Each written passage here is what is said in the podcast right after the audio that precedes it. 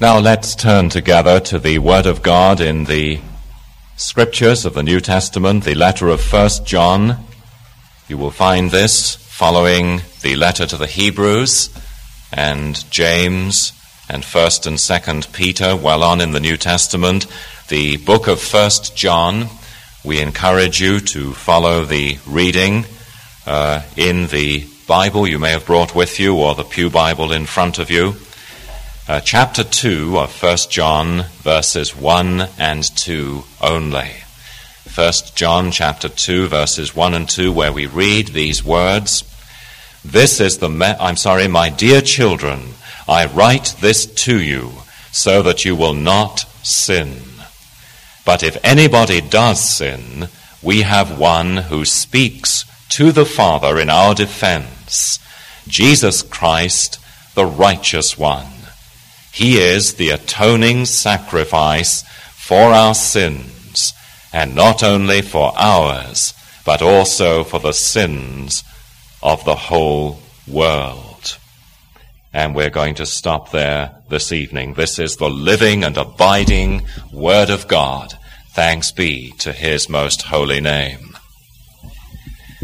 Now, on these Sunday evenings together, as a number of you know, we are exploring the great teaching and the great themes of the book of First John together. And we have seen in the opening chapter some of those themes that are being so richly and helpfully unfolded for us. The themes of the Word of God incarnate, the Lord Jesus, being manifested to us in the flesh and the great teaching that the purpose of his manifestation is that he might lead God's people into fellowship with God, into communion with God, into friendship with God, the very highest blessing in a sense of the Christian life. And we have seen him expound further the theme that God is light, the God who has drawn us into this fellowship is in his very being and essence a God of light in whom there is no darkness at all. And so on the last Sunday evening or so, we have been exploring together John's application of these truths that if God is light, then we who profess the name of God should walk no longer in darkness, but in that light into which we have been brought. And particularly last Sunday evening, we saw in verse 6 and 7 John's warning against those who profess to be Christians, but walk in what we called libertinism, considering that sin is not important and that we can live virtually as we please. Or those in verse 8 who treat sin lightly in another way that we called escapism that do not want to be responsible for their sinful acts, or those again in verse 10 as chapter 1 concluded, who have a perfectionist view and claim indeed that having come to a knowledge of the true God and into fellowship with Him, no longer sin at all. The doctrine of perfectionism. And you remember we examined these things last Sunday evening and saw that John first dealt with them and then exposed them and then gave to us the biblical answer that is contrary to them. But if we have been called by the God of light, we are indeed to walk in light and find that God provides provision for us if and when we sin. Now, it's always possible in the teaching of Scripture to find that what the writer brings to us can be misunderstood. And so in the opening two verses of chapter 2, John is clearly anticipating such a misunderstanding. And behind verses 1 and 2, we are to see those detractors of the teaching of John, the Johannine teaching, who say, well then, if John the Apostle has been emphasizing the reality and presence of sin, and that we are not to discount it, If, in other words, sin is inevitable, then why should we struggle against it? In other words, you will sin. Whatever you do, though we are not to continue in it, so you may as well resign yourself to it. Or else they may well have been other detractors of John's teaching who took a slightly different view and said, well, John has emphasized that forgiveness is available to us, whatever we do. So why worry about committing sin at all? And the conclusion might well have been drawn by these detractors and opponents of John's teaching that John doesn't really believe in victory over sin at all.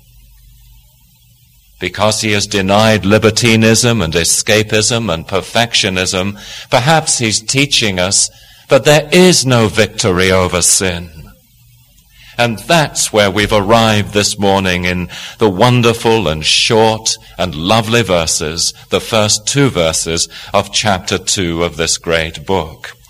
Now I want you to look at these two verses with me this evening, and the purpose of them, let me say right away, is to tell us that if we are believers, sin should not be a habitual process with us, but if we sin on occasion, God has made a wonderful provision for our forgiveness. In fact, it's a twofold provision, a double provision for the, the sins of believers. And it resides, as we're going to see this evening, in the written word on one hand and in the word incarnate, the Lord Jesus, on the other hand. Now I want you then to look at these things for your encouragement and for mine here tonight uh, in three ways. And the first of them, as you can see from the sermon notes on the bulletin this evening, is to look at what John is saying in terms of the promise, the written Word of God. Now you notice that this is in verse 1. My dear children, I write this to you so that you will not sin. Now, this is the first part, as I said, of the double provision that God has so graciously and wonderfully made for His church uh, and for sin in believers. And there are two things about this provision that I want to draw out and focus your attention upon. My dear children, I write this to you so that you will not sin. And the first thing is that here we have an enduring application to our lives in which sin happens. There's none here this evening that can really say, whatever our profession of faith in the Lord Jesus may be, and however long we have made that profession, and however sure we are that we are children of God, there is not one of us here, I venture to say this evening, who may stand in the presence of God and say, I do not sin. And the first provision, you see, that God makes for the believer is that he comes to the believer and provides an enduring application, an enduring remedy. I write this to you so that you will not sin. What is that enduring application and remedy? It is the written Word of God. Why is John writing this letter? He's writing it, in other words, in order that we will not habitually, as Christian men and women, continue in sin. Therefore, the provision that God is making, according to John, is the written word to prevent us from habitually continuing in sin. Now, as we've seen, John is very well aware but the devastating effects of our sin and disobedience to God as professing Christians is that our fellowship with God is sundered. We no longer have fellowship with Him when sin is dominant in our lives. But God has made expressly a provision for his children in that event. Where do we find it? In the Word of God. Do you recall with me this evening some of the things that that word says? Such as in 1 Peter 2 verse 24, who uh, Peter describing Jesus, who in his own self, says Peter, bear in our sins in his own body on the tree, bear our sins in his own body on the tree, that we being dead to sin should live unto righteousness, by whose stripes we are healed. Or in Romans 6 verse 2, where Paul, writing to the Romans, says, How shall we, who are dead to sin, live any longer in it? Or again in 1 Corinthians 5 verse 17, as Paul describes the position and the privileges of the Christian. Listen to him there in 1 Corinthians 5 verse 17. If any man be in Christ, he is a new creation. Old things have passed away. Behold, all things have become new. And so we could go on and on through the scriptures with many quotations, many statements of fact, many, many promises of God toward believers. And they all amount to this, that we were once slaves to Satan, that once we were bound in fetters to sin, that once we did indeed have sinful natures that were in control of all that we did and all that we were. But the Word of God comes to us. And it tells us the great and beautiful news that Christ has conquered sin in the believer. That he has broken its fetters. That sin shall not have dominion over us that in becoming children of God, we are children of light and have left the darkness forever behind.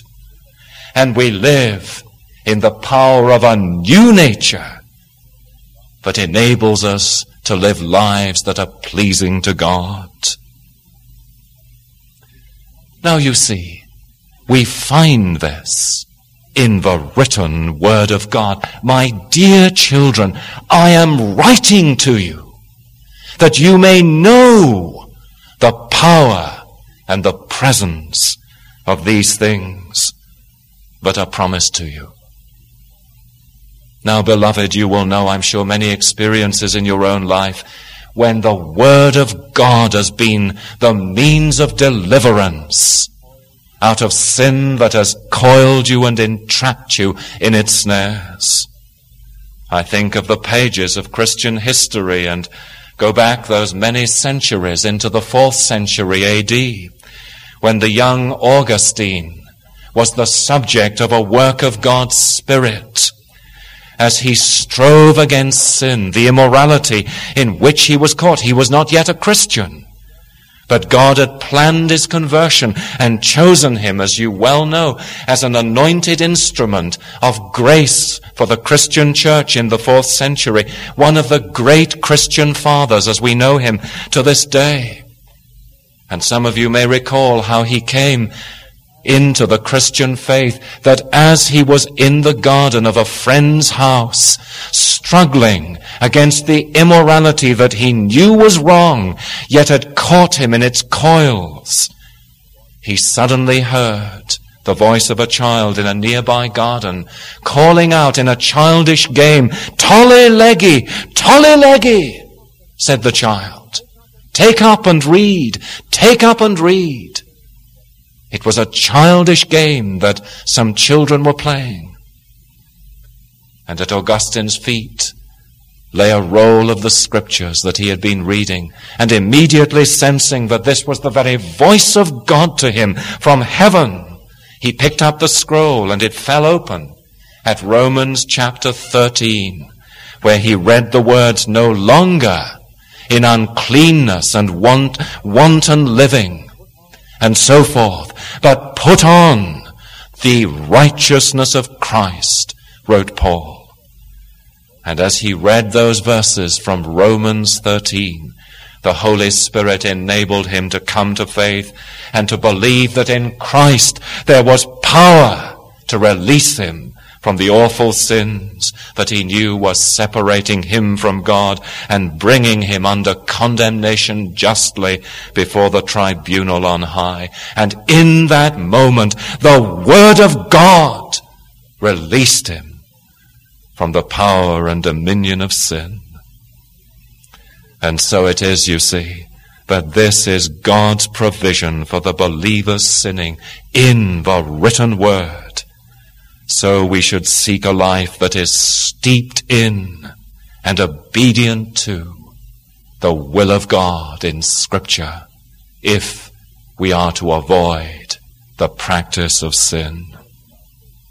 Now, the second thing about this provision, the written Word of God, is that we have in it an endearing appeal not only an enduring application, but I suggest to you a very endearing appeal. How does the Lord address his people in the words of John? Do you notice at the beginning of verse 1, My dear children? That is how he addresses them in terms of loving endearment. And there is nothing at all severe here, is there? The word of God to the unbeliever often comes in severity, warning him and awakening him to the seriousness of his sin. But for the believer, a sacrifice has been offered, a work has been done, an advocate, as we will see, is pleading for them in heaven, and God comes to them in terms of endearment, my dear children, my beloved ones, he says to them. And it's a term used six times, you may be interested to know, in this short letter, the book of First John. And you see, God in the aged apostle is reminding them of his love for them in making this provision in his words. It's a lovely thought. Here is the eldest of all the surviving apostles, we believe late in the first century, writing this letter, which is one of the last books of the New Testament to be written. And here is a man taking on the, fa- the role of the father of God's faithful people. And he's bringing to them the word of God, the gospel that has set them free. And he's re-echoing the very words of Jesus in John's Gospel. My little children, Jesus said, do not be afraid. As they thought of him, you remember, leaving them in the world alone and promised to bring to them the Holy Spirit as the one who would be with them always. So John, the aged apostle, picks up this language of Jesus and brings it to the attention of believers. I'm reminded of the words of Tennyson in his great poem Ulysses, sadly not read very much in these days. Strong in will to strive, says Tennyson, to seek, to find, and not to yield.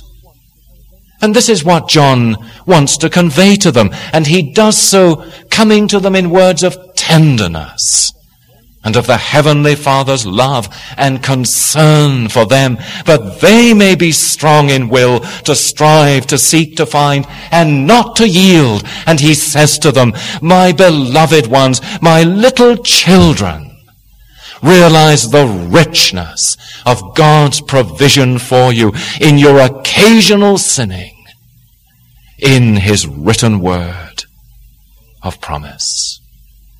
Oh, my friends, this evening, what comfort, what joy it is for the believer that God has made provision in this tender and this very loving way, tenderly reminding his children of that first provision of his in the Word of God written. Now the second source, you see, of John's application of the forgiveness of God to the believer is in the thought of what I've called the paraclete in verse 1 at the end, verse 1b. There is the written word at the beginning of the verse, and there is the second provision of God at the end of it. But if anyone does sin, we have one who speaks to the Father in our defense, Jesus Christ, the righteous one. Now, we know it should always be our position and our desire not to commit sin as professing Christian people. We have been delivered from its power.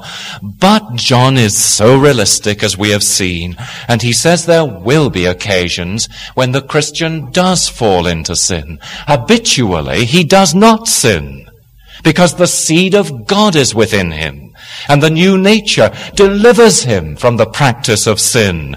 But on occasion, he falls into it.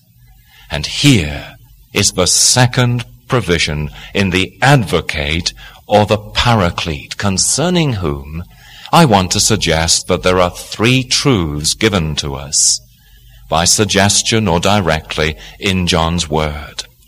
Now, the first of these is to bring to our consciousness how very serious all sin really is, even in the life of the believer. Now, why do I say that? Because John reminds us that we need an advocate or a paraclete as it is in the original Greek, the word parakletos. And you see, the thought behind John's use of that word comes from the Greek courts with which he was familiar, where the accused, just as in our courts of justice today, would usually need someone to plead his case and to defend him. It's a rare thing even today when the accused dispenses with the need for an advocate and pleads his own defense. He must be very sure of his case in order to do it and his powers to persuade the judge and jury. But these paracletes or advocates in John's time were men of unblemished character and men usually of great influence whose character and gifts were widely respected in the court and who would stand by the accused and support him in the hour of need and speak for him against the charges that were brought against him. And usually the issue was decided on the basis of the paraclete's preparation and delivery, whether the accused were condemned or acquitted depended so much on the efficacy of the advocate who represented him. Now, beloved, what John is saying to us first of all then is surely obvious that we are in trouble, in deep trouble, in more trouble sometimes than even as Christians we want to realize in that we need a heavenly advocate to take up our case. In other words, we do not come to plead it in our own merits. But we recognize that it's often hopeless unless that heavenly advocate takes up our case for us.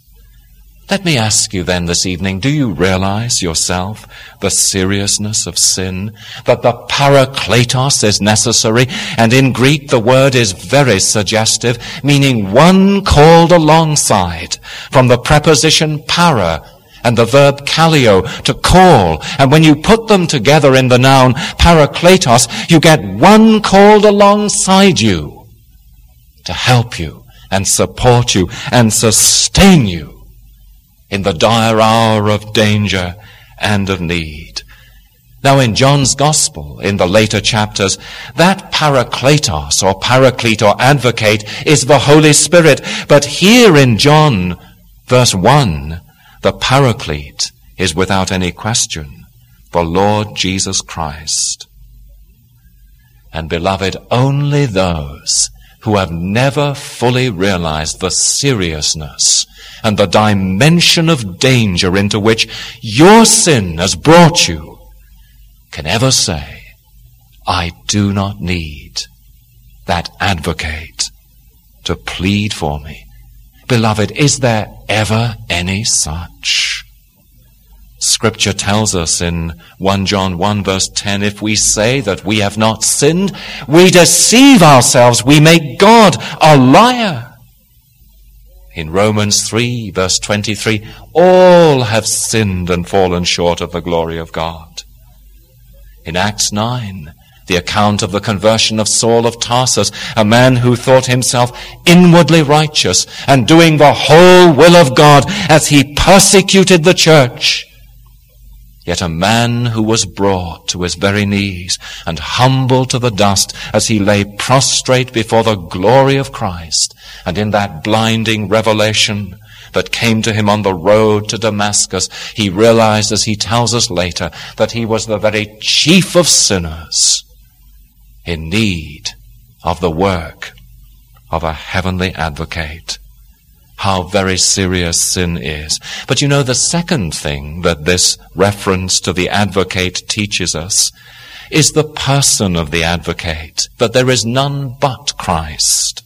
Jesus, Christ, the righteous, says John, is the one you need. Who is the one we need? Jesus in his human nature, who has entered into our frailty and tasted the pains and temptations of this fallen world, and all without sin, as one now living above forever in an endless life, who is able to sympathize with us. He is Christ, who exercises that office of advocate with all the anointed authority of God upon him.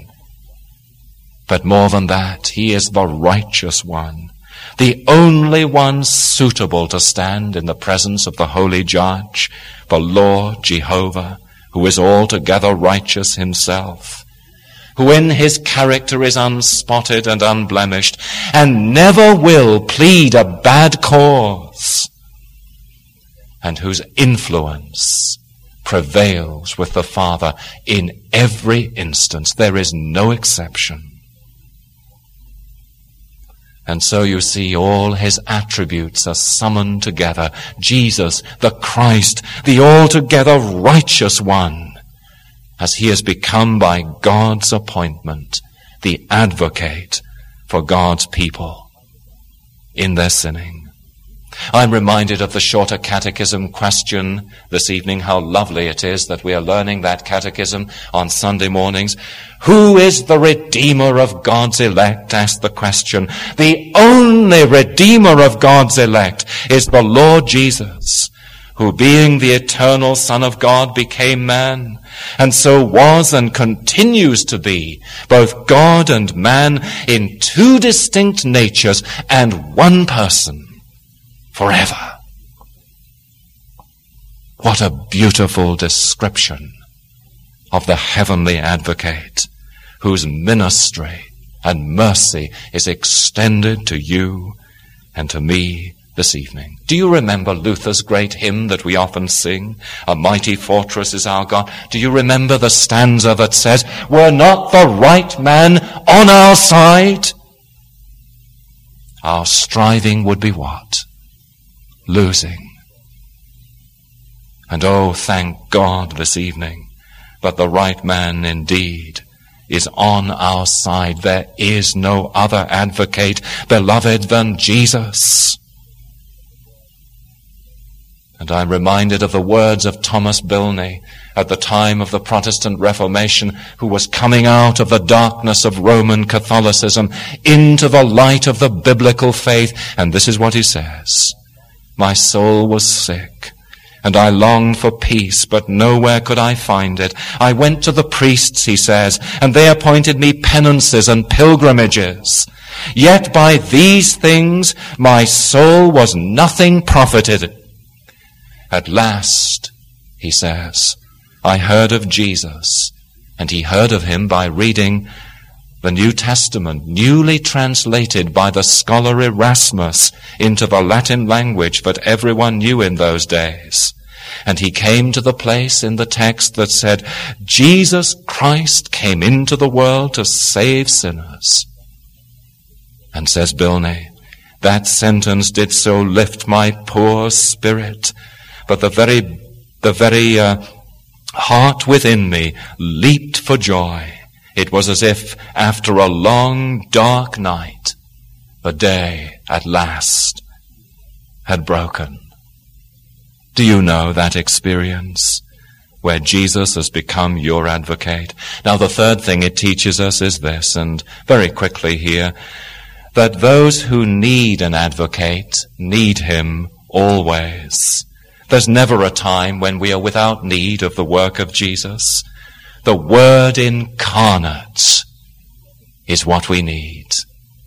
Can you ever think one day in your Christian experience when you did not depend on Him for the forgiveness of your occasional sin? And does that thought not drive us, as it were, into the very arms of Jesus? Who has said to us so lovingly and tenderly in those terms of endearment, my little children, my dear children, if we sin, we have an advocate, Jesus Christ, the righteous. Do you know these things, the written word and the word incarnate? Now there's a third thing that we need to look at ere we close this evening, and that is that Jesus Christ is also the propitiation in verse 2. He is the atoning sacrifice for our sins, and not for ours only, but for the sins of the world, we read. And the question simply arises here, what argument then does our advocate present at the throne of grace? How does he precisely plead our cause before the judge of all? And the answer is in that word that John gives to us. He is the atoning sacrifice, or in the old and lovely English word, the propitiation for our sins. That's what he pleads. And it's on that basis that there is forgiveness for the believer's sin. Now let me say a word about this rendering, the atoning sacrifice in verse 2 in the New International Version. If you have another one this evening, if you're a visitor, maybe it's slightly different. But what I want to say is that that rendering is really not even adequate. And the old King James Version rendering, He is the propitiation for our sins, is the fully biblical and correct rendering. Because you see, the difference is this. But if we say that Jesus was only an expiatory sacrifice, what we are saying is that in the death of Jesus, by the shedding of his blood, our sins were covered over, as it were, from the sight of God and so removed and cancelled out. And that's what the word atoning sacrifice or expiatory offering means. But the word propitiation is so much richer the first word only has reference, manward, to man's sin and God covering that sin. But the second word, the real word propitiation, has a Godward aspect as well. It looks up to heaven, as it were, more particularly. Because propitiation means that in the covering of the sin in an expiatory way, God's wrath is placated and removed. And propitiation really means the covering of sin by sacrifice so that it removes the wrath of God from off the sinner. And you see, I'm afraid I have to say to you the reason why in so many modern translations the word expiatory sacrifice or atoning sacrifice is used is that for many modern theologians the very concept of a wrathful God is unacceptable. How can the Christian God be wrathful? We are asked. But all through the scriptures is my answer. 580 times in the Old Testament alone, the wrath of God Almighty is spoken of against the sinful conduct of men.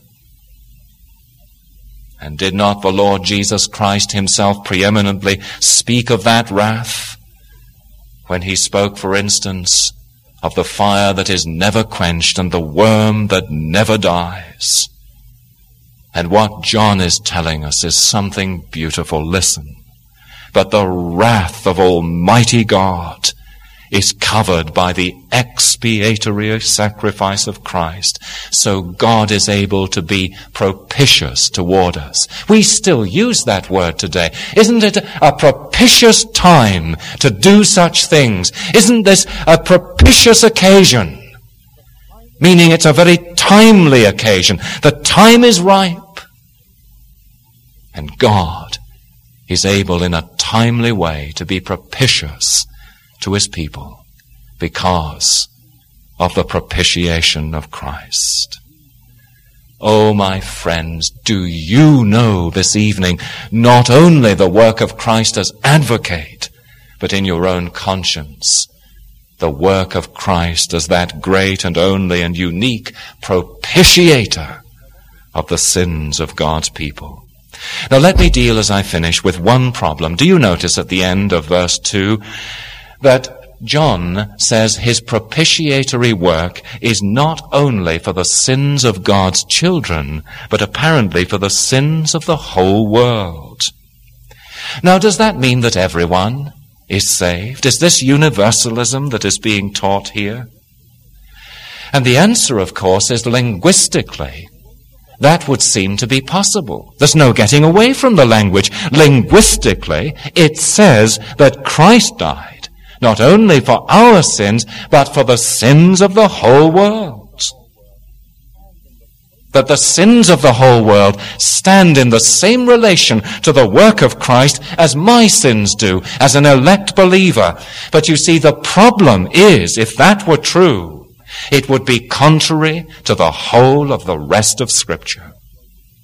The parables of Jesus, where he separated the goats to his left hand and the sheep to his right. And even contrary to that great text of John 3:16 for God so loved the world that whoever believes in him not everyone will believe may find life. And it empties the cross of its meaning so you see, the proper interpretation rather is not linguistically, but biblically in the light of all of the scriptures teaching that what John is saying to us with his thought of the Jewish sacrifices in his mind, the propitiating of the wrath of God being fulfilled in the death of Christ. He's saying, this is not just for Jews, as the Old Testament sacrifice was, but for believers gathered in from the whole world. Do you see what he's saying? It's no longer limited within the confines of God's revelation within Israel but the whole world of believing Jews and Gentiles are saved from sin by this work of propitiation. Not a narrow sectarianism, in other words, but a worldwide Savior. Not in the sense of universalism that everyone will believe, but everyone who does believe is saved by this propitiation. Well then, I need to close this evening. Let me ask you, are you presenting your sins as a believer to God in the light of these truths? Are you comforted even as I've preached to you this evening? But though I have fallen into sin today, I've lost my temper, perhaps with my children.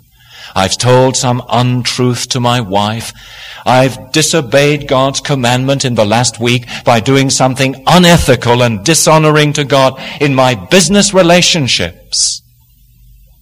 Are you comforted this evening by the thought that God has made provision even for your unfaithfulness in the written word, in the word incarnate, who comes to us as advocate and as the propitiatory sacrifice that cancels out both our sin and God's wrath that would be against us. Oh, my dear friends, what motives for living in holiness, far from saying that sin doesn't matter and we can continue in it. What motives to holiness and obedience to God are here. And we need these things as much as ever. Does it not lead us to say with Paul in 2 Corinthians 5, for Christ's love compels us because we are convinced that Christ died for all of us, and therefore all died. And in that he died for all, he did so that we should live and should not henceforth live for ourselves. May God indeed enable us to do these very things. Let's pray. Father in heaven, we rejoice in this great message so much gathered from two little verses of scripture for the encouragement of believers hard pressed by sin.